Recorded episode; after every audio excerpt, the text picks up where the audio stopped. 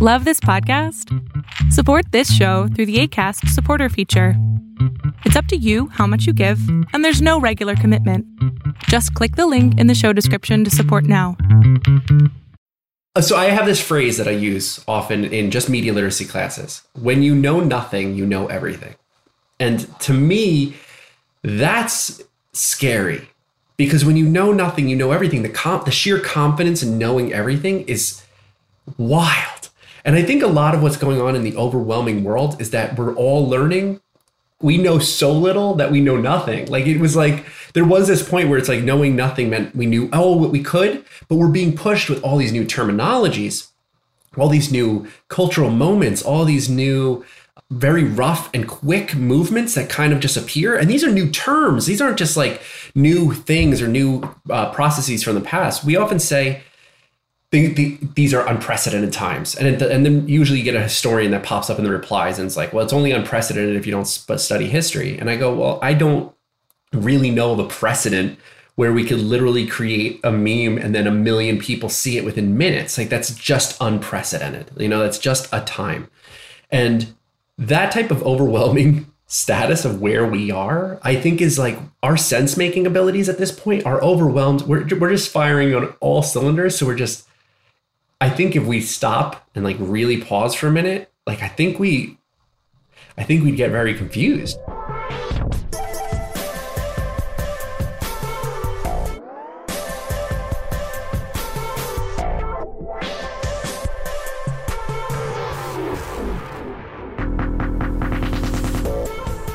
All right, Look Up listeners, welcome back to another episode of the Look Up podcast. I'm your host, Mark Weinstein.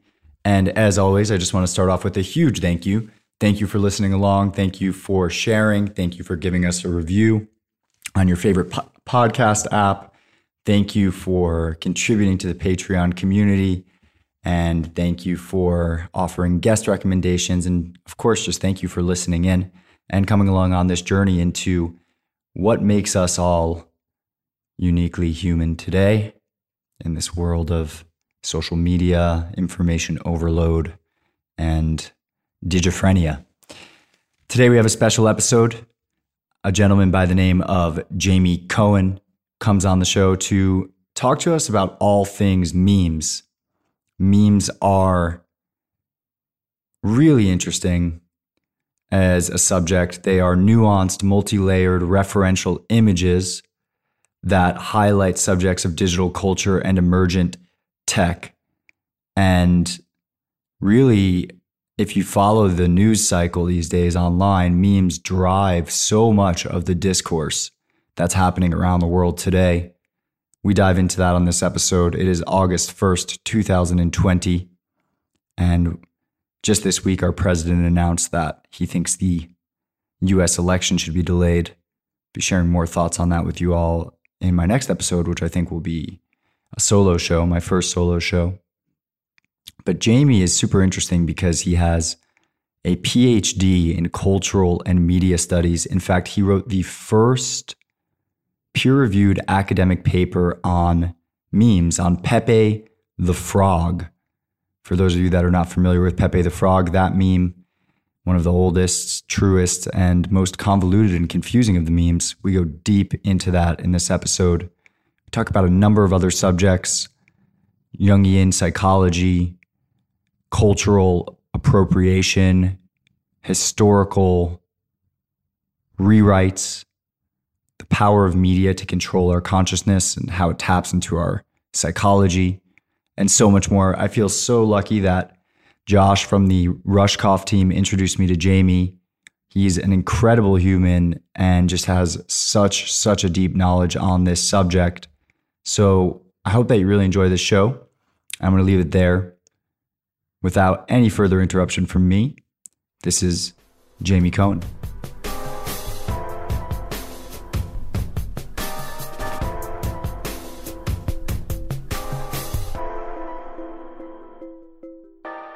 Jamie, welcome to the Look Up podcast. Thanks for coming on. I appreciate it. So happy that you were able to make the time. Oh, thank you. Thank you so much. I really appreciate your time and enjoy talking to you. Thank you. So, uh, I'm just going to dive in. I mean, you you have one of the most fascinating um, academic degrees that I think I've I've ever seen. Um, you hold a PhD in cultural and new media studies, right, from Stony Brook, with a concentration on on memes.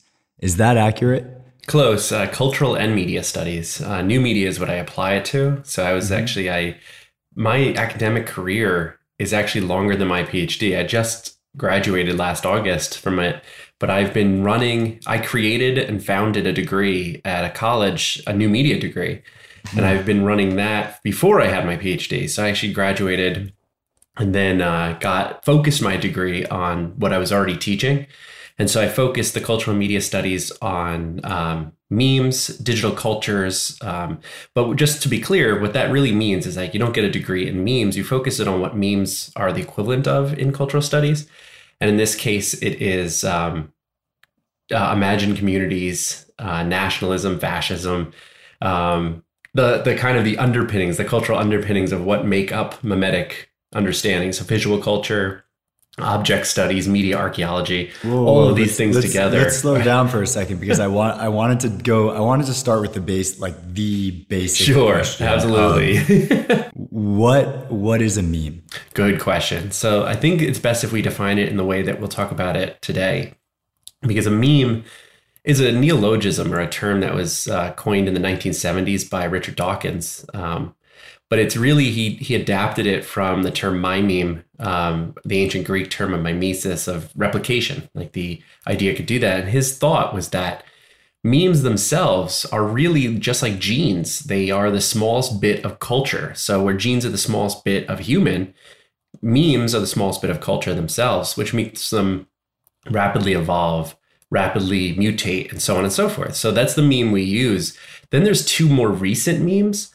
Um, before the 2016 election, memes were more of like digital objects that were like shareable, cute, like um, referential jokes. And then post 2016 election, they're more uh, embedded with nuance, and memes have some sort of political value. And so there's really like a messaging system that is memes today.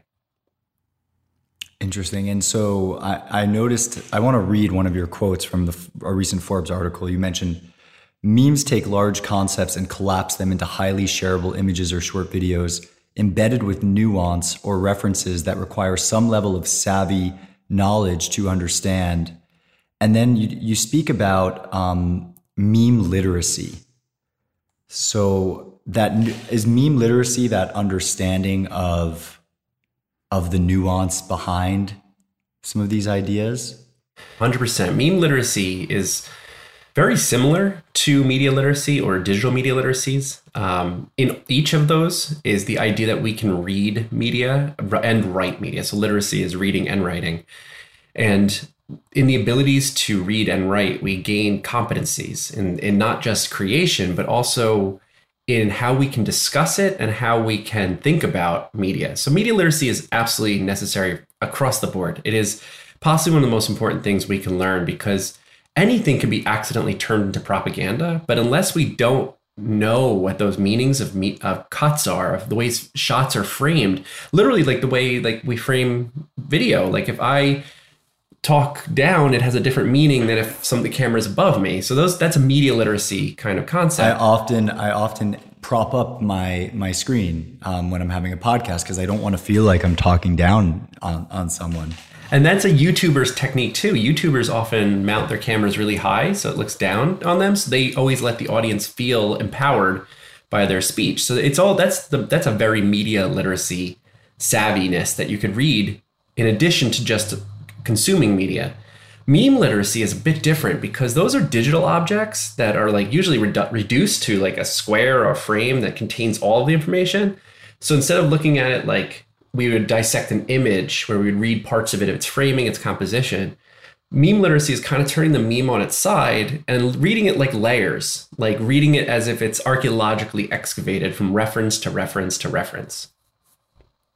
And you wrote the first peer reviewed paper on is like it's a proper academically researched paper on Pepe the Frog. I mean, that's a meme that I would love to understand better at a nuanced level.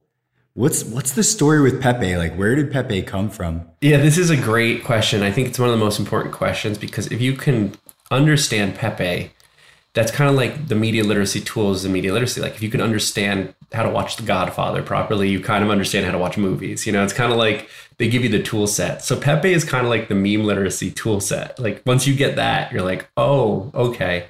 Um, and it's because Pepe is so complicated. And I think just a little quick plug for Matt Furie is Pepe the Frog, the documentary is coming out soon. And that does, I think, a good job of humanizing the background story of the artist, Matt Furie, who designed Pepe and kind of the travails of what happened.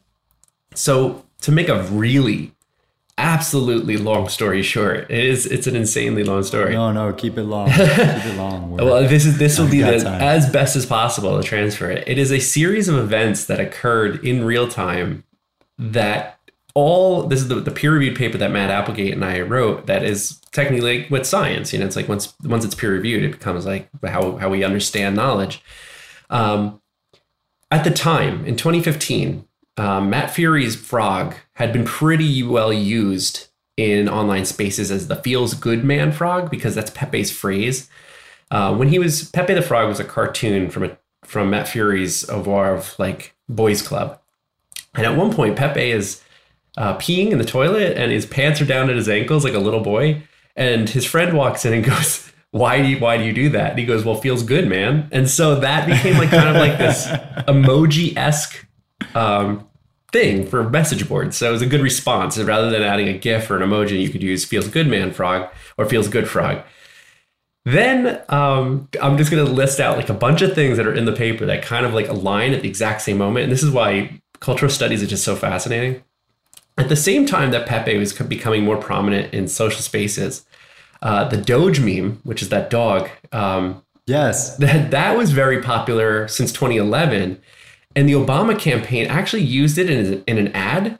Um, used it as an ad for like um, the healthcare for uh, Obamacare, and he used like a variation of the Doge meme. But what that does in a digital community is very fascinating because it seems like an encroachment and it's not just an encroachment of the government into like these creative spaces, but it's also Obama who was a polarizing figure to a lot of these message boards. And that's an entirely different discussion.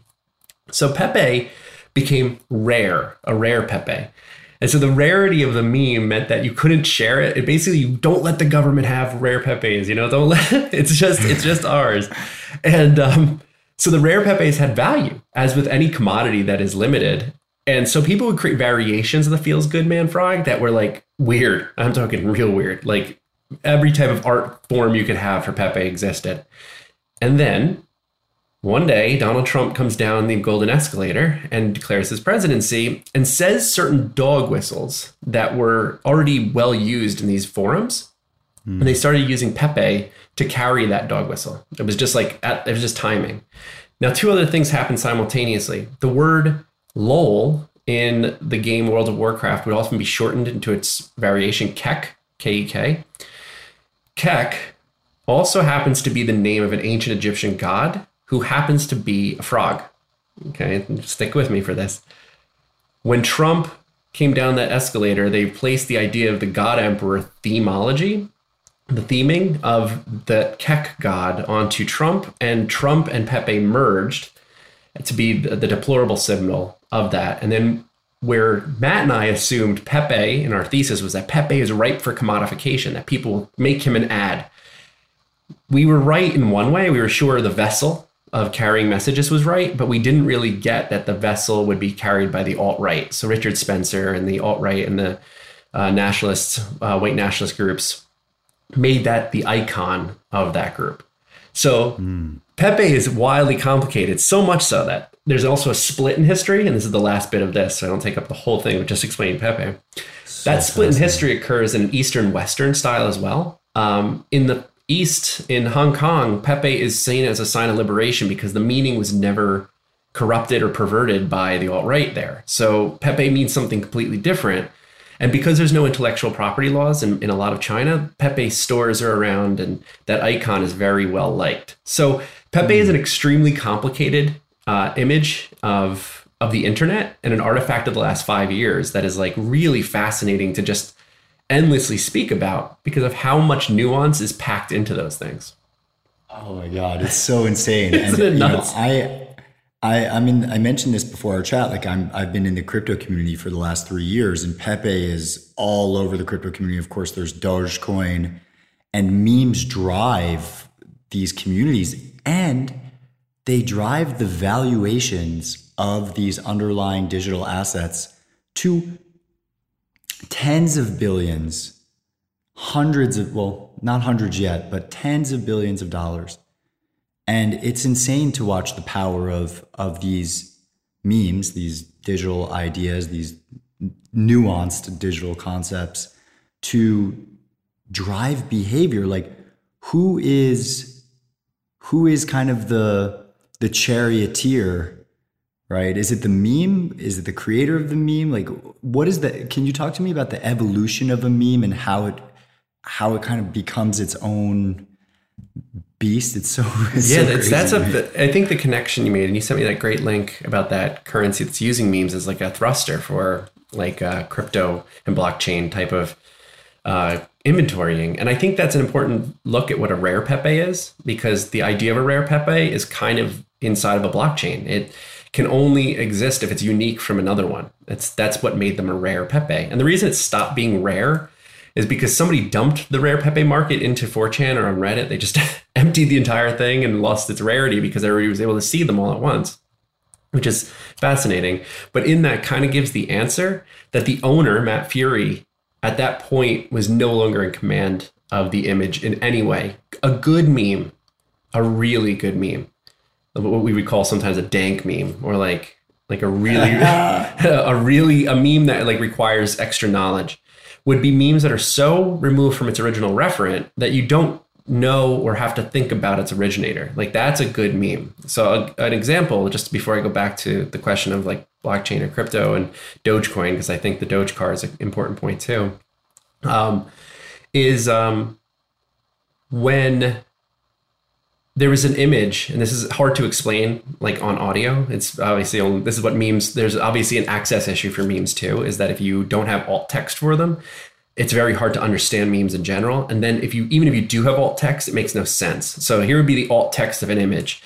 It would be a photograph of dead plants or dying plants. And in the caption, it says, in the white caption on the picture, it says, water those in big caps.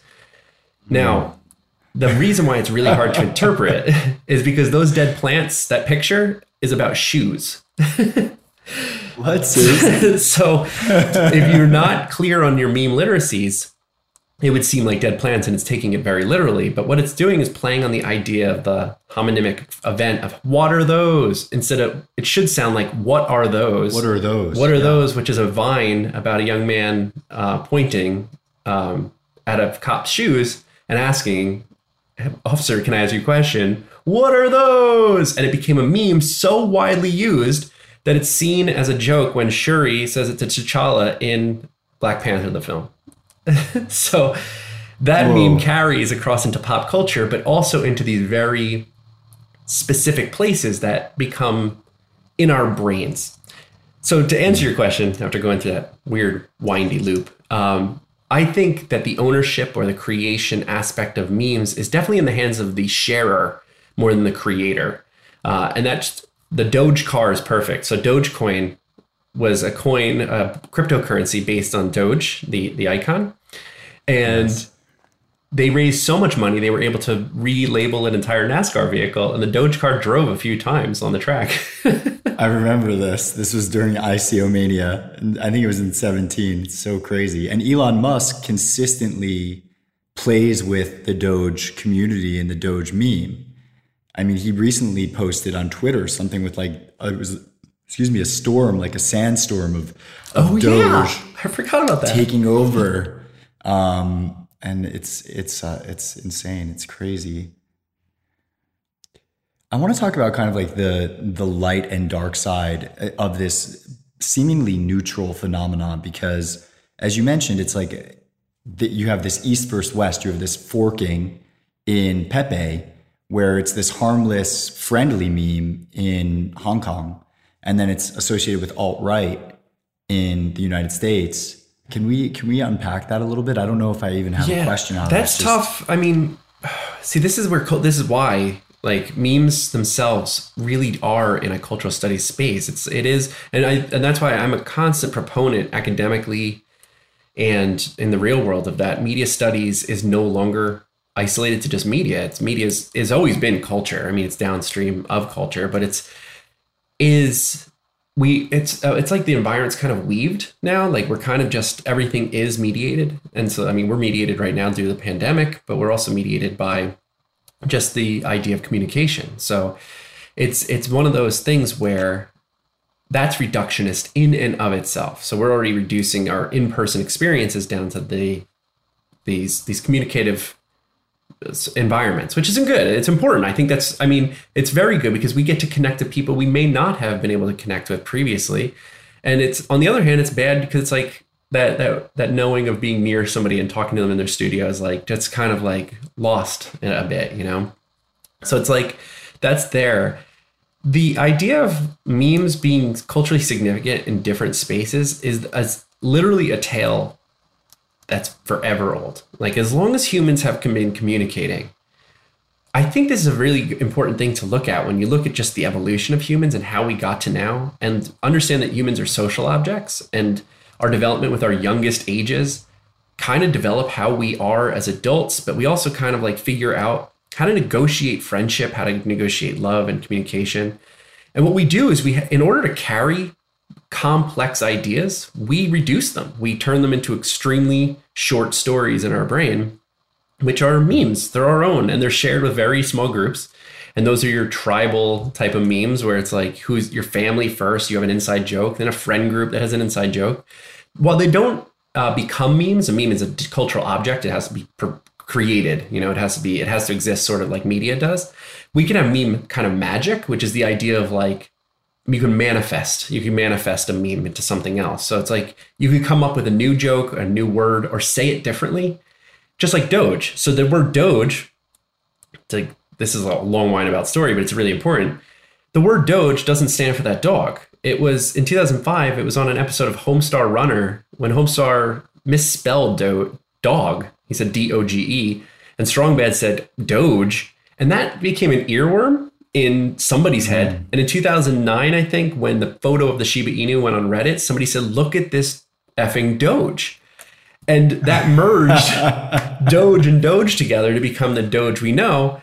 And what it did, which is atta- attaches to your to broader question, is that now when you Google the word Doge, and this is for anybody, Google Doge, you will only receive photos of this dog, variations of it, of course. But that's not what a doge is. A doge is a Venetian treasurer from the Byzantine Empire, and they ruled the money of the entire European world for about 600 years.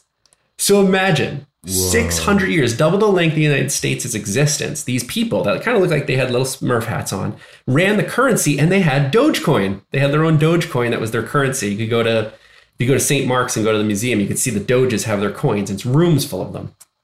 But the Doge this historical figure is now overwritten, historically overwritten. So when you Google a historical word, the word no longer has its same connotation. So now you have to qualify it, Venetian Doge, and you'll get the right results. And I think like the 14th picture is the dog anyway, but it is amazing when you think about those types of overwriting and where we are in a present day history and how I think we're just so overwhelmed and overconsumed with media. We forget that we're in a, this all happens over the long scale. We're around for a long time. So when we learned, when I learned about Hong Kong's use of Pepe as a kind of a liberatory image, I was kind of like glad. I was like glad to see that because do, Pepe's always been complicated and it's a bit controversial, and people still criticize me today when I use Pepe images as like backgrounds on slides, and they go, "Ooh, you, you know that's racist, right? and I'm like, yes, I, actually, I do know it's racist. However, I do also know that we could talk about it and bring into a conversation because it's racist here. And it's Matt Furie is obviously fuming at that. He's killed off Pepe in the comics and he's winning as many lawsuits as he possibly can against using it in a racist term. But on, in the other side of the world, Pepe's liberatory stance and image iconic iconography as like this celebrated uh, frog hero is also a copyright violation you know so it's like there's these multiple layers of like what is images objects ownership meaning spread history and it's like the doge example is my favorite because it's like man imagine imagine like 600 years you're like well, well we'll never be forgotten and then this this machine called google comes out and then like three days after someone comes up with a new meme your history is just gone well, it's fast. It's fascinating the power of a meme to completely rewrite history. Yeah, like that that is or access so history more likely. Like history itself is still there. It's just the access to a certain narrative of that history has been overwritten. So it's it's that's the thing that we I think we have to keep in mind too. Like when we we study histories of technology and we we understand stories of exclusion or, or recognize the severity of moments is that oftentimes the histories we, we know are the histories that were given to us. So that's part of the meme literacy, meme literacy too, is that we have to do more access exploration of like the side stories and the tangents that have happened. Have you evaluated or, or researched kind of the interplay between the between memes and human biology or human like where you mentioned i think you kind of brushed over it but where memes are stored in our brain it sounded like there was there's something there.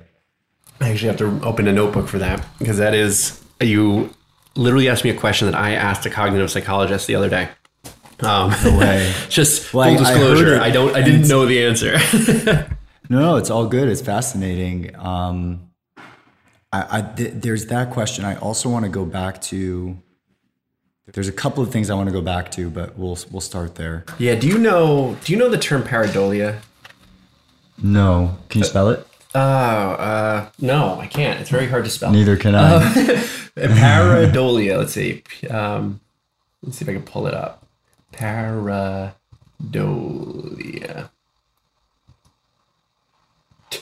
It's a very difficult term. Okay, pareidolia. Yes, here it is. P A R E I D O L I A. Got it. Pareidolia. Okay. So that is the, I mean, the official term is way different than I'm going to explain it, but um, it basically, uh, you see faces in inanimate objects. Um, ah, I'm like I'm the master of pareidolia. Any rock I look at, yeah, any cliff, I'm like. So oh, that's, that's a survival skill. So you have a survival skill that's probably more tuned in than probably most people. Um, that is the ability to, it's kind of like our fight or, fight or flight systems. It's so if you recognize a face that's not recognizable, you could run from that so you don't get eaten. You know, it goes way, way, way back to our biology. Um, but that same thing is what reduces or creates pictures in our brain. And so I actually asked, I wanted, to, I asked that same question of a cognitive psychologist the other day because I was like, I, I should know the real answer here and it is your ability to create faces is kept in a part of your brain called the fusiform gyrus. Okay, and I, am not a cognitive psychologist or a brain neuroscientist in any way, mm. but that's um, where recognition is stored, and that is the part of your brain that creates deep memory. Uh, and so it helps you flow that in. So you have when you think of things, when you remember them, it uses both your surface memory and your deep memory to connect large concepts. And otherwise, you'd probably go nuts if you were thinking about everything all at once.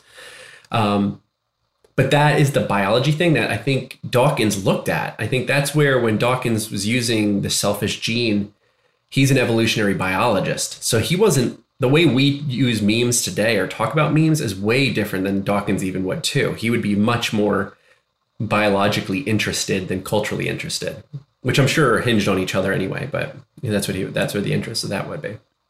So that's so cool, and I, I think when I think of the selfish, um, when I think of the selfish gene, or when I think of Dawkins, I also for some reason manufacturing consent comes to mind, and I know they're different, but um, well, one I want to I want to go. I'm, I'm actually going to pause that thread because there's another thread that came up in my in my mind, and I think they're aligned, and it's just this this question of you know the fact that Doge and Pepe are both somehow tied back to these historical, um, potentially religious and cultural concepts.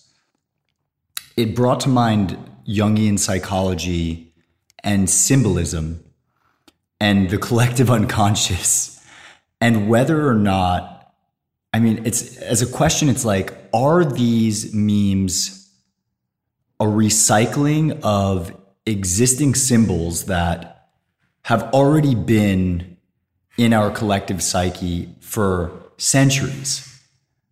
Or are they you know is anything new? Is anything truly new? Or is it is it like floating in the ether and we're just picking up on these ideas again and just like reconstructing them? Oh wow. And then the follow-up to that that i wanted to ask and like that's why i thought of manufacturing consent is are these truly emergent and how much of the kind of deep dark like dark web interplay of conspiracy theory, government, you know, coming in and planting these, the Illuminati. I'm moving my hands in like a weird way.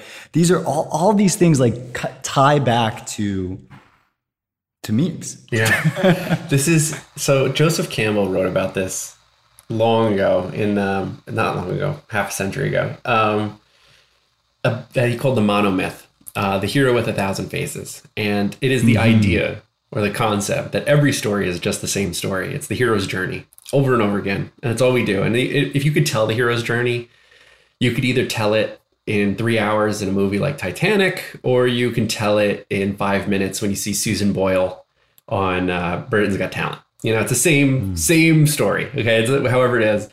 But I think it's important we recognize the the the connotations that you're bringing up here. And I think I always bring up in class um, and I taught at like a Catholic school, so it was always like weird to bring up kind of like these reductionisms of this. But it's like we we talk about like the Tower of Babel, that story from the Bible. That's a hugely interesting story because of its temporal moment. It was told often as a metaphor while the Jews were kept as slaves, I think by the Phoenicians or the Babylonians, or maybe the same. I'm not really, I don't want to mess up history here, but the story was told can as always a, fact check it later. Yeah, there's a story of hubris about it's a story of hubris. You know, the Tower of Babel. It's, it's build something bigger and reach up to God, and God smited it and made everybody speak different languages. And it's really multiple stories in one. One, it's the kind of the entry point to discussing globalism that there's going to be different pluralisms around the world that everybody's going to speak differently. But two, it's also a portable story and a portable message that can be maybe historically 50, 60 years long, but brought down to something that can be compact into that. And so to answer your question, that is fantastic. Is is everything just the old stories re regurgitated? Maybe. I mean, I'm. I think.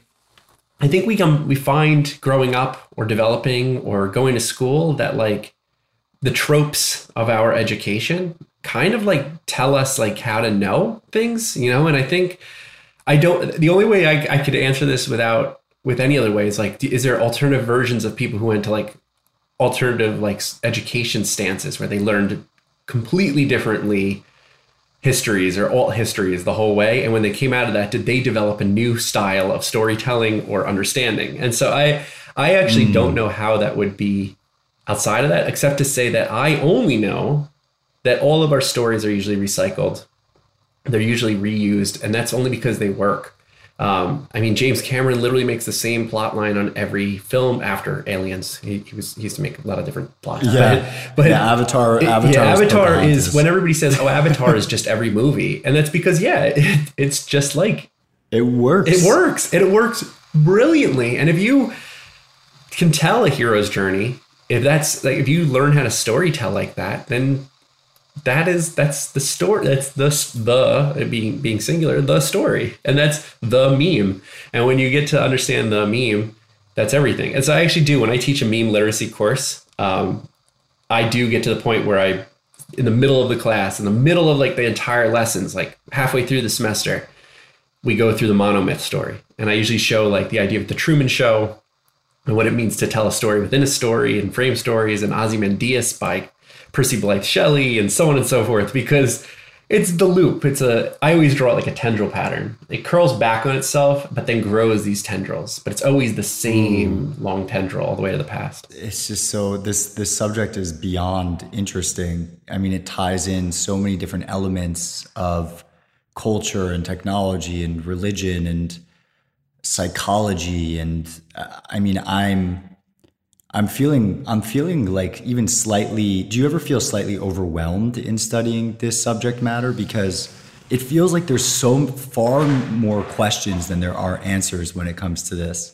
The, the biggest problem I found thus far of um, memes or meme literacy, just in general, is that people and this is this is obviously I appreciate our conversation talking about it because it's really important to me to to get across the point that these aren't irreverent shareable images that they are connected to everything around us. And i think the the question of overwhelmed is so important because like i said when i studied media and cultural studies yeah I, it's easy to just tell i even just tell people oh I, I studied memes. It's just far easier than to say well what i really studied was the undercurrent of cultures that were bubbling up into these digital spaces and codifying new terms and accidentally walking themselves into fascist ideologies. And people go oh god like it's i'm kind of like the guy you just don't want to meet at a party you know it's like that's it's, well well I mean, I want to go there because, uh, like, the meme, meme. Well, sorry, finish your thought. Uh, so the, the the point I want to bring up is that there's it's exhausting because anyone can make memes. Anyone can, um, anyone can manifest it, and I think this is where that metaphysics that you were leading to comes in.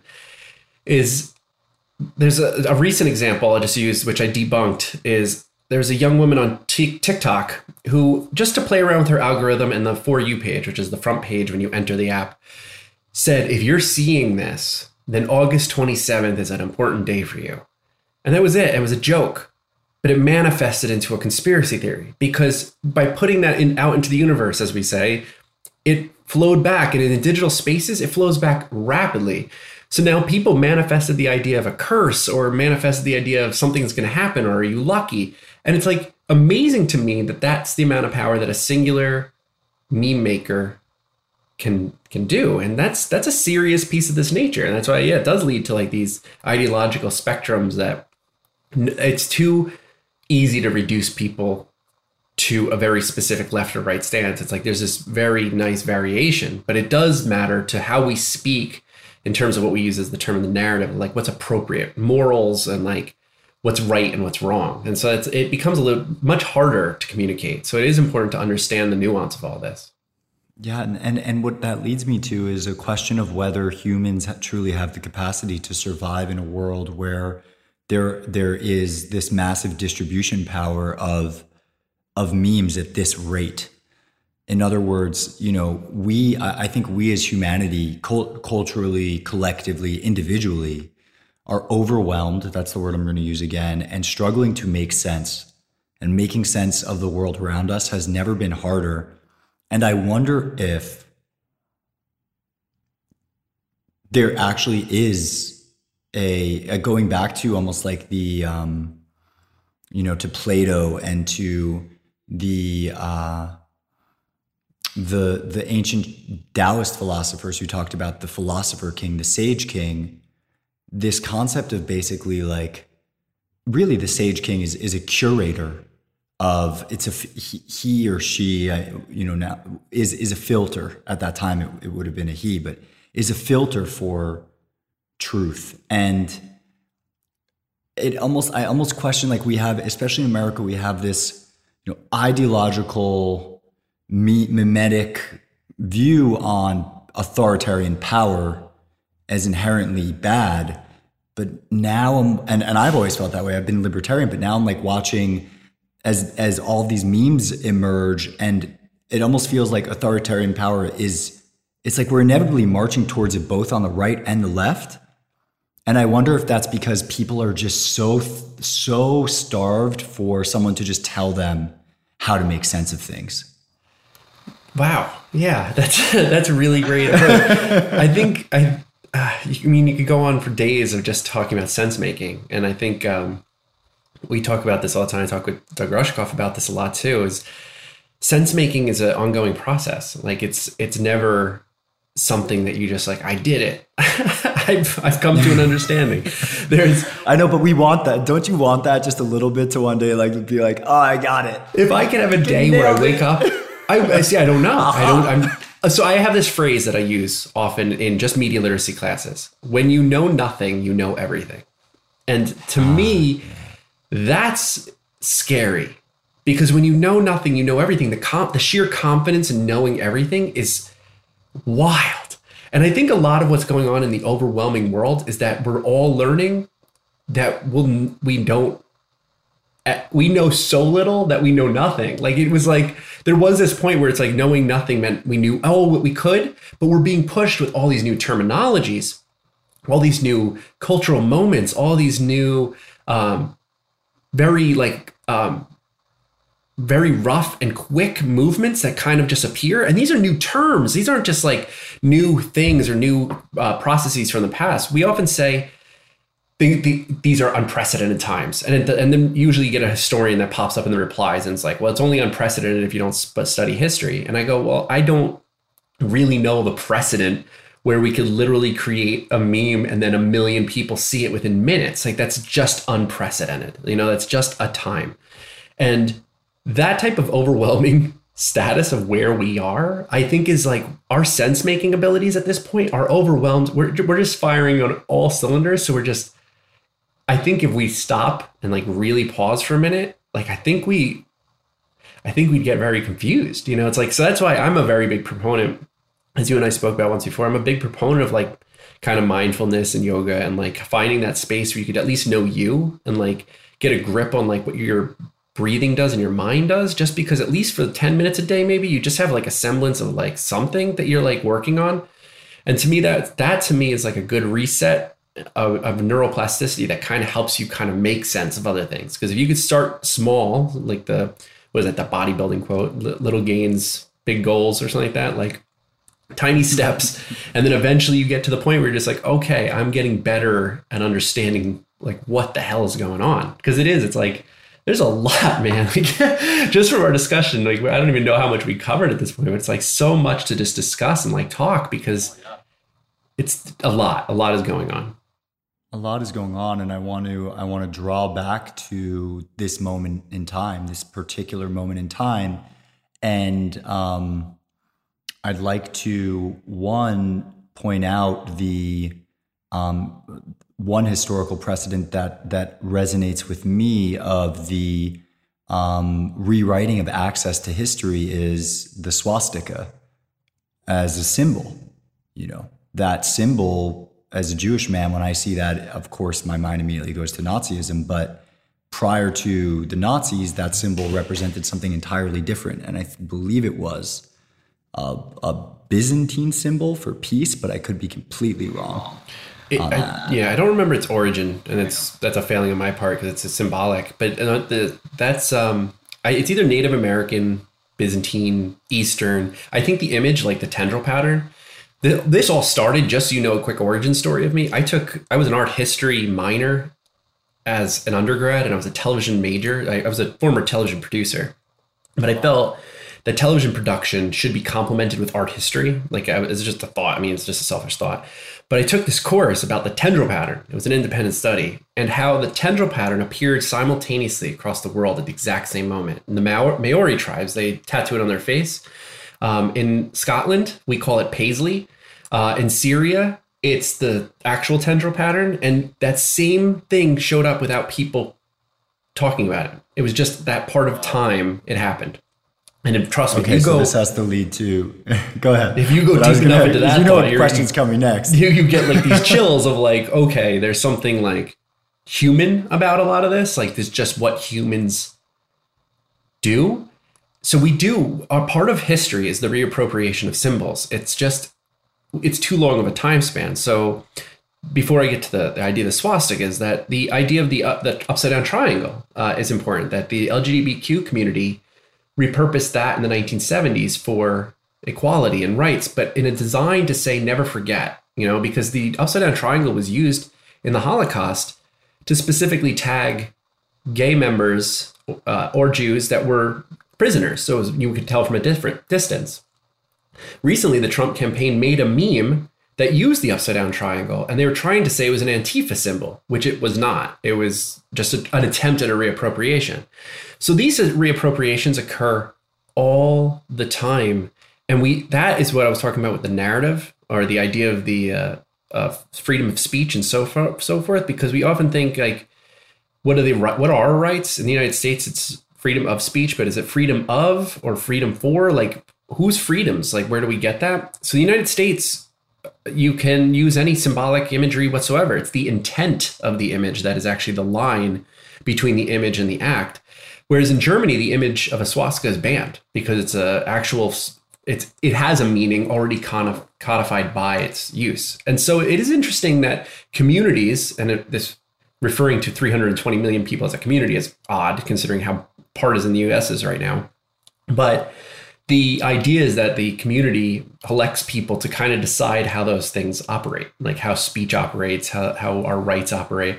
And so it is like that. That's a, always a good go to because that's kind of that same symbolic layering that depends on what time you kind of pop into history is depending on its meaning at that current moment. Yeah, and it's I mean I I feel just the importance of memes at this moment in time. I mean the president today, July 30th, 2020, or started calling for delaying the election in November. And I wrote about this 3 months ago that I thought that there was a probability that the November elections would be postponed um, or not happen, uh, which is scary, you know, in, in our current moment in time. And watching the way that he has, he has, you know, I, I mean, I'm, I'm, believe it or not, I'm not the one to constantly point at Trump and be like, he's the, the embodiment of evil. He's, you know, the devil incarnate. He's whatever. Like, that's my, my whole family believes that. I, I believe he's a product of of a moment in time. Um, and if you listen to Steve Bannon talk about the rise of Trump, he brings up some really fascinating points as to the cultural moment that led to to the Trump election, an economic moment that led to the Trump election. Um, but just also, but still, watching the way he and his campaign have just primed his Twitter audience for this announcement mail in ballots, mail in ballots, mail in ballots, mail in ballots, at day in and day out, the deluge. You know, they just seem to be so proficient in meme culture.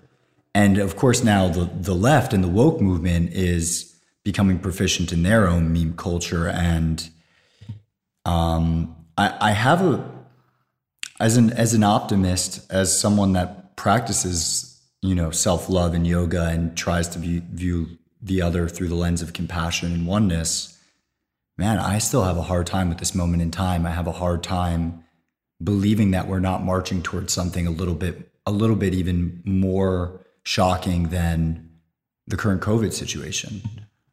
Um, and that ties in with memes. So I, it really does. Like this moment, yeah, this is. What do you think? Talk about overwhelming. You just overwhelmed me pretty intensely. Um. I, I, apologize, and I apologize to the listeners because I, it doesn't it doesn't excite me to, to no, talk it, about it, these subjects. But I it, I do remember that piece you wrote, and I think you weren't alone. I think a lot of people. Sorry, I'll say that again because I could not the pen. I was writing it down because it was a great thought you had. Um, Thank you. A lot of people, I think, were on that same fear, and I don't think I don't think that fear is unexpected in any way. Honestly, to be very honest with you, I think people kind of like feel that way. I think that's just like if you're going to be corrupt, you know, put it a hundred percent. You know, Go all the way. Yeah. yeah. There's um, but you're it's you're American. right about this about the symptom. The, uh, Trump. I've never. I mean, I I had a really nice letter from a student who actually sent me a, a nice note. I was writing a recommendation for grad school, and she said, you know, back in 2015 you were you were the first ever teacher to say Trump's the next president. And I was like, well, yeah.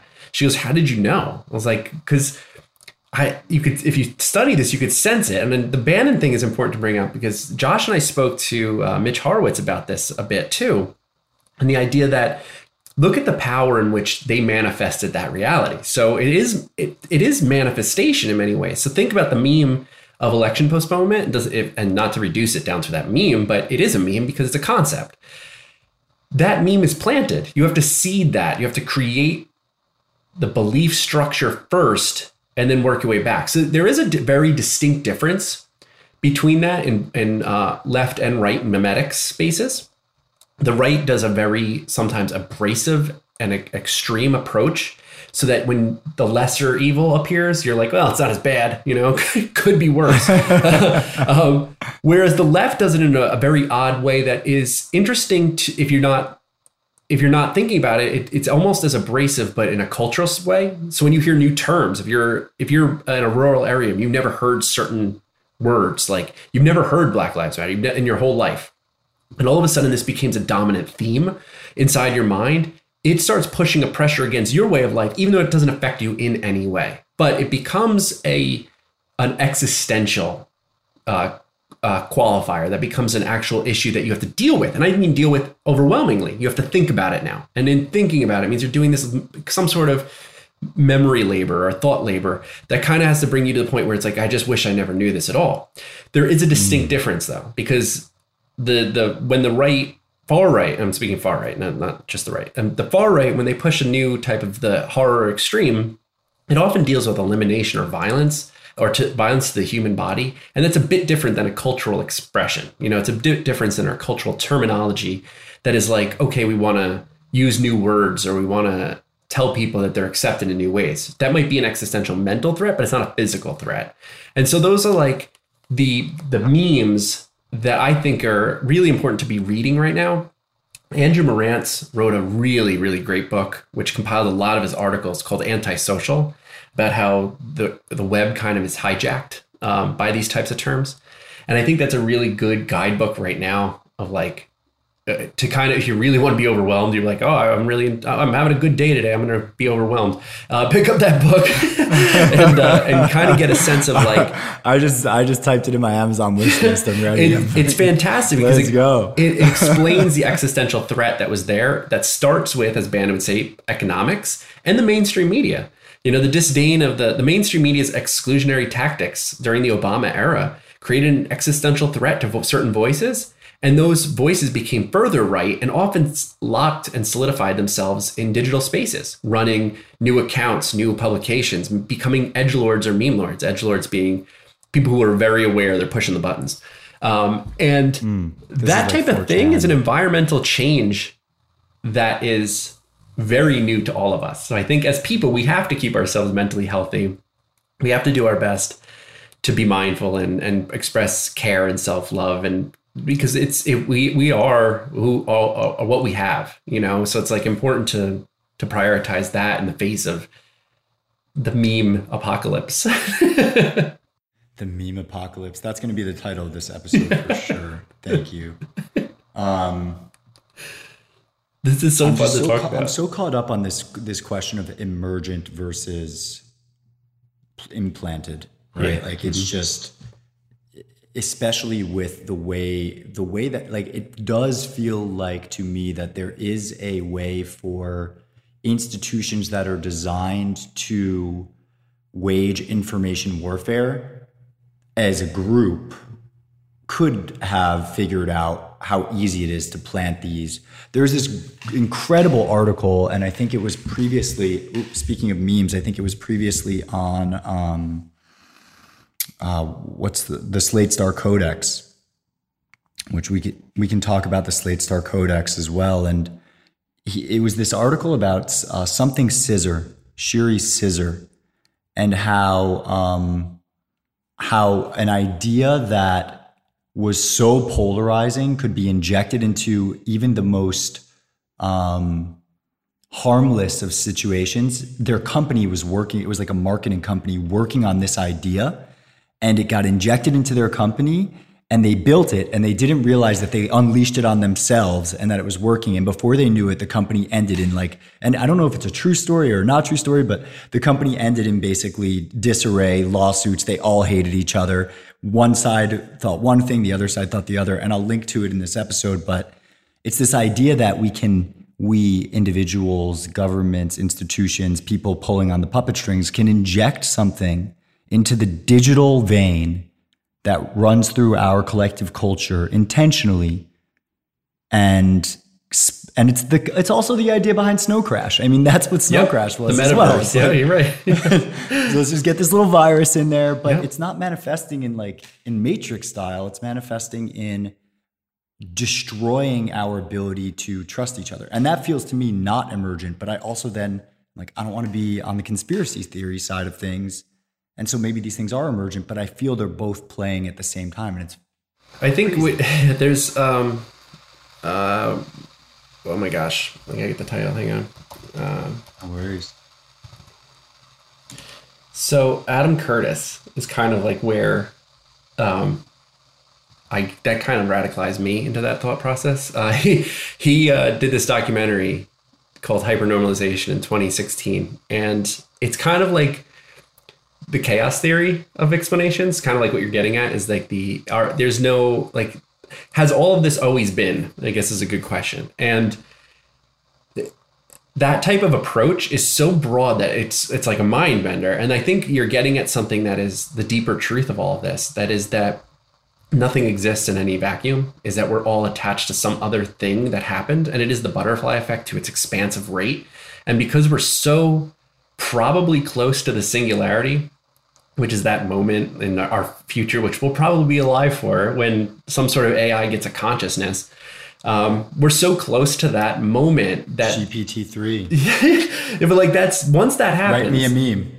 yeah, like once that all happens, like that's the ult- we call it the singularity because we actually are at the precipice of the unknown, like the the vast unknown. Like we've always kind of known, and what it does take is a a broader scale, and not literally not dumping into conspiracy at all. Like just a broader scale of knowledge to know that if you go back, like to Matt Furie drawing Pepe in 2004 that he would end up becoming like a hate symbol in 2017 like how would you even get there? Like so everything is attached to something else. And so the idea of seeding uh, in my in my opinion of this is just like another variation of capitalism. Like it's just there's got to be a way to function and profit and in order to do so you have to kind of figure it out in the broadest scale possible and then slowly but surely create that future. It's kind of like that, those self-fulfilling prophecies. Otherwise, the system, the systems won't be structurally sound in their future. So it's kind of like seeding. And, and you can't say it's like new. It's not cap- capitalism didn't invent it. It's just like um,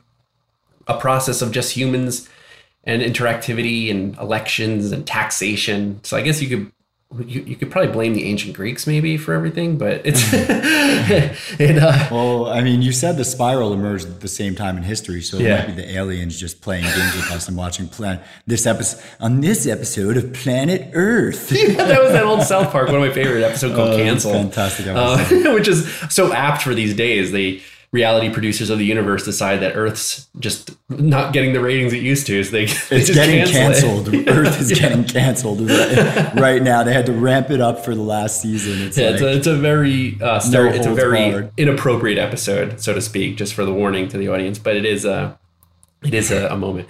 But there's yeah, I think without jumping into any of those deep conspiracy theories, it is one of those things where you, there, I think we could take solace in knowing that we'll never know. I think is important. Um, how much of this was not emergent, not new, um, seeded, constructed, or just part of discourse of just how we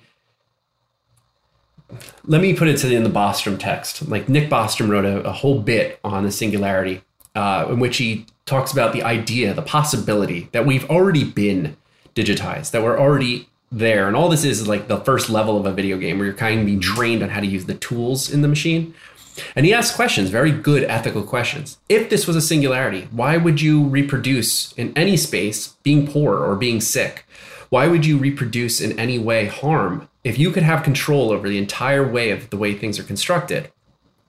And then he said, well, this brings us to the bigger point is that you have to remember that if you are thinking, then you are still, even if we are in a singularity, you are still alive. It means you have you have succeeded to that point, and that means somewhere in there, there's agency, even if it's on a very very small scale. Is that we do have control over some things, and that's that's his takeaway in that is that even in the face of everything that is the unknown, all these memes that are being created without our control, is somewhere in there we have some sort of control over something and our agency allows us the ability to maybe not free ourselves of any types of like structural bondage or something but at least we have some ability to think and in that we have the ability to become cognizant aware and potentially for those of us who could do more than others care for those who can't you know so it's like we do have that type of little space in there and i think that's important in in its entirety of all these things too Yeah.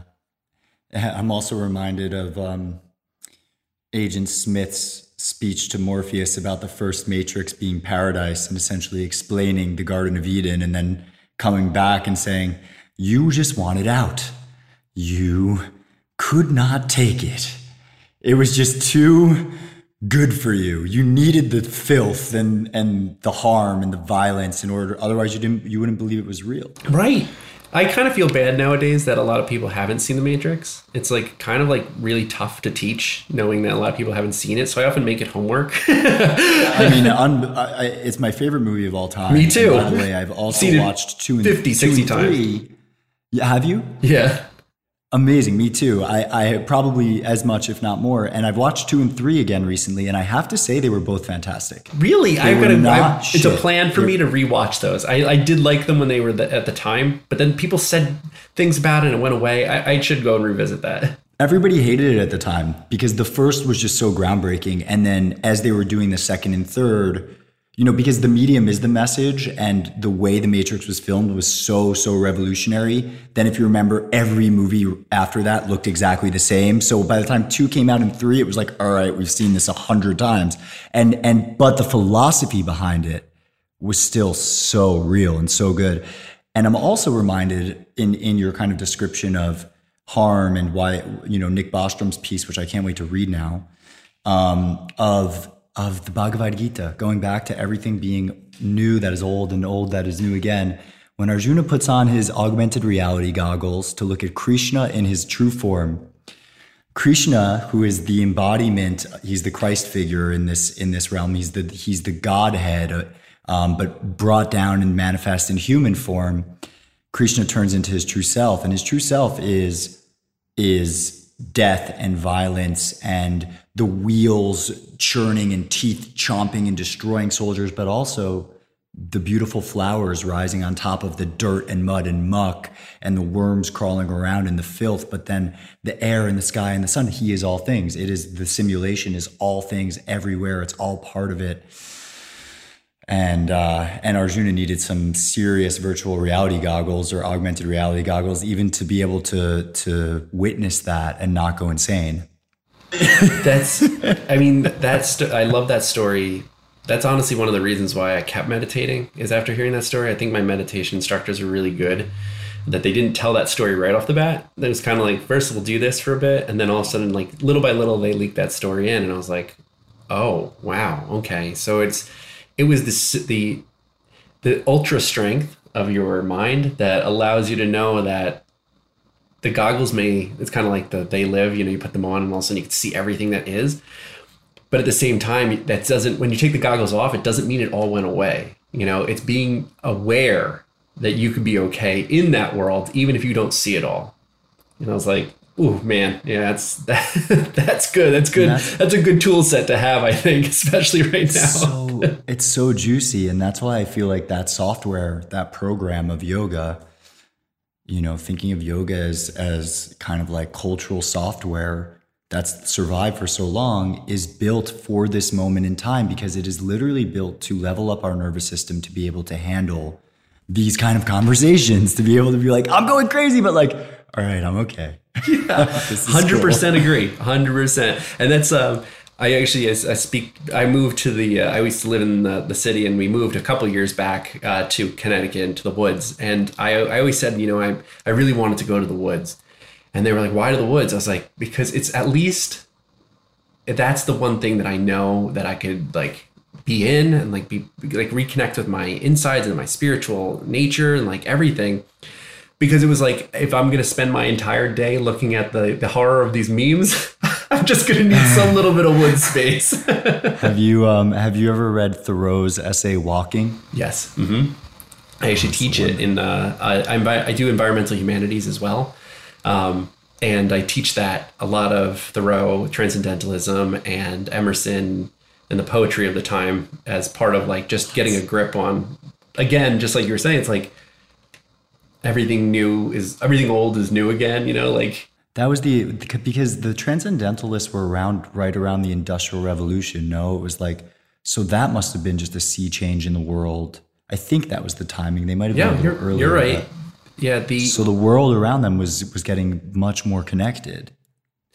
um, Thomas Cole's work, which has now become very relevant, re- relevant again. Thomas Cole's Course of Empire, which is worth looking up, is a five-piece massive painting that kind of just does the Course of Empire. His piece was in response to seeing train tracks. This is in 1832, 1836 when he was he lived in the Catskills and when he saw train tracks being installed across the mountain areas, he believed this was it. This is the end. And so he the transcendentalists and the romantics kind of worked together with their poetry and painting to recreate a romantic nature. And we're still in romanticism. We're still in it now. We just are overwhelmed by the internet, but we're in that era. And it is important to remember like we can use our imaginations to think about the spaces that exist solely for like the beauty of it. And like i think that it's and transcendentalism is part of us you know? It's our choices and what we make. I love it. I um we're running low on time here so i have a couple of kind of like a little more rapid fire questions sure, that i wanted to ask you personally and i don't always do this but okay here we go sure what is your favorite meme um wow. Uh, my favorite meme is probably the cat meme, the lady, the Real Housewife yelling at the cat at the table. I just that's my favorite. I think it's just too easy though. Bad Luck Brian is still my favorite old school meme. Um, okay. Just I just feel like the setup and the punchlines are just I love them. Like that's just one of my favorite meme formats. But I really do love the the pointing at the cat at the table meme. I think that's just so perfect. I have to look at this one. I, I, haven't seen it, so I'll add that as well to the. Yeah, uh, the any version of was just too listeners. funny for me. um, do you have a virtual alter ego? Wow, good question. Used to, not anymore. Uh, no, I, I do. Um, I, I, mean, my, my Skype name and my Instagram name are jblue62. That comes all the way back from my AOL screen name days and my avatar that I used to use as like my digital space. I and it's not that I don't have a virtual space anymore, a virtual person. It's honestly it comes down to like time and access and stuff. So I just haven't been in enough digital spaces as a virtual character. So right now I'm using my identity, my actual identity, which could be dangerous, but I, I use my current identity in digital spaces. So, because I'm imagining you have a Doge Pepe oh, no, hybrid avatar with Kek in the name, maybe. No, maybe I. If I did, if I was running undercover though, I probably wouldn't like really reveal the name just because I wouldn't want to dox myself. But no, I, know I do not I, currently I run do- in a virtual. dox yourself. just curious if you had it. Yeah. Um, I actually wanted to ask because you said LOL turned to Kek. So it just LOL, like laughing out yeah, loud. Yeah, laughing out loud uh, was Kek. And the it was a, a, sort of a similar version of LOL, but it's uh, was used as shorthand in World of Warcraft. So that just again, lots of weird things in the world happen simultaneously, and we, speaking of sense making, don't always make sense of things exactly as they should be. So we make our own sense making, and from there forward, that's what it is. Who wins the election this year? Oh. If is there an election? If oh, first? okay. So un, uh, let's make a few assumptions. Uh, first, if um, if there was an election today, Biden would win. Um, I can tell you at this point, I'm just a quite a cynical realist at this point, and I do still think Trump eh, could potentially win uh, this fall. Like that's just a, a, the feeling that I get based on things that have gone haywire, and what we don't understand is like the cultural swells that could happen at any given moment, um, and the unknowns. So if it would happen today, Biden wins. If it happens on November 2nd, I would say right at this moment, I'd have to give it a 50 50. Um, and then if it gets delayed, well, I guess we had, we asked Julius Caesar what happened, you know? have you seen um, have you seen Brock Pierce running for president? So Brock is an independent running. He was big in the crypto space, and before that, he was um, built a business that was multi hundred million dollar business mining world gold in World of Warcraft. He's very very familiar with the world of memes. I'm actually fascinated fascinated by his campaign. Wow. Um aliens Look at this. Do aliens exist? Do yes they do. Yeah. Are they here I think uh, my my opinion is more on the Fermi paradox of this. I think we're a, an outpost in this galaxy, and I think occasionally they just check on it. but I think we're in the Speaking rural. memes, have you seen that that that uh, that video of like the robots come and they're like, it's thinking meat, it's meat, and it thinks and it's and it sweats and it, it talks. It's like no, but they must have like some kind of computer chip in them, and it's like no, it's meat. It's just meat. Yeah, like, eh, we're just meat bags. Yeah, I say that all the time to the students. I was like, keep in mind, you're just a, a big meat bag that has to kind of make sense of everything. Um, yes, aliens exist. Are they here? I don't know. Uh, I'd like to think they are, but I just honestly don't know. I always think we're in Just a, tell me. I just want. we're in a rural Jamie. outpost of the uh, of the galaxy, and occasionally they just stop by and just like, nah, now's not the time. We'll be back later. We're just hum- humble yield farmers out here in the, uh, in the edges of the galaxy. I just the universe is entirely too big to think that there's no such thing as aliens. I, it's just there's like they find new exoplanets every day. At this current moment, I believe the most recent stat is for every grain of sand on Earth, there is four four potentially habitable planets in our universe. So it's uh, there's just the chances are. And and for the best review of the of Fermi paradox I've seen, wait but why? Yeah. he's he's incredible. Absolutely. I want to give you the opportunity before we go to just anything that you want to share with the audience, um, where they can find you, or even just an idea that we haven't spoken about, because all of your info will be posted in the show notes. Wh- whatever you want to share, floor is yours. Thank you. No, I just would like people to make sure they subscribe to this show, which I think is fantastic. Uh, I think they should um, continue to learn about everything you talk about and continue to learn about blockchain and cryptocurrency as well. Uh, for myself, you. Um, you can follow me at New and Digital on Twitter. Um, and then you could follow my project I'm working on with Josh Chapdelaine called Digital Void, uh, which is our salon series and podcast where we kind of bridge, bridge the gap between people who speak digital and the public. And so that's a project uh, that you follow along, and we're trying to diversify our guests as much as possible as, as well. I'd love to come talk to you guys on that. Oh, I, we would love to have There's you. a Are you space kidding me? I'm not- Please, I don't have definitely. the PhD, but You will get an invite immediately after this. Thank you. Awesome. Thank you so much for hopping on, Jamie. I'm so happy Josh connected us. Yeah, thank you. I mean, just I know it's just the beginning. So It is absolutely Well, when- beginning, and thank you for your time. And I really appreciate your voice and your words and everything. Thank you. likewise, likewise. All right. Dude, you rock.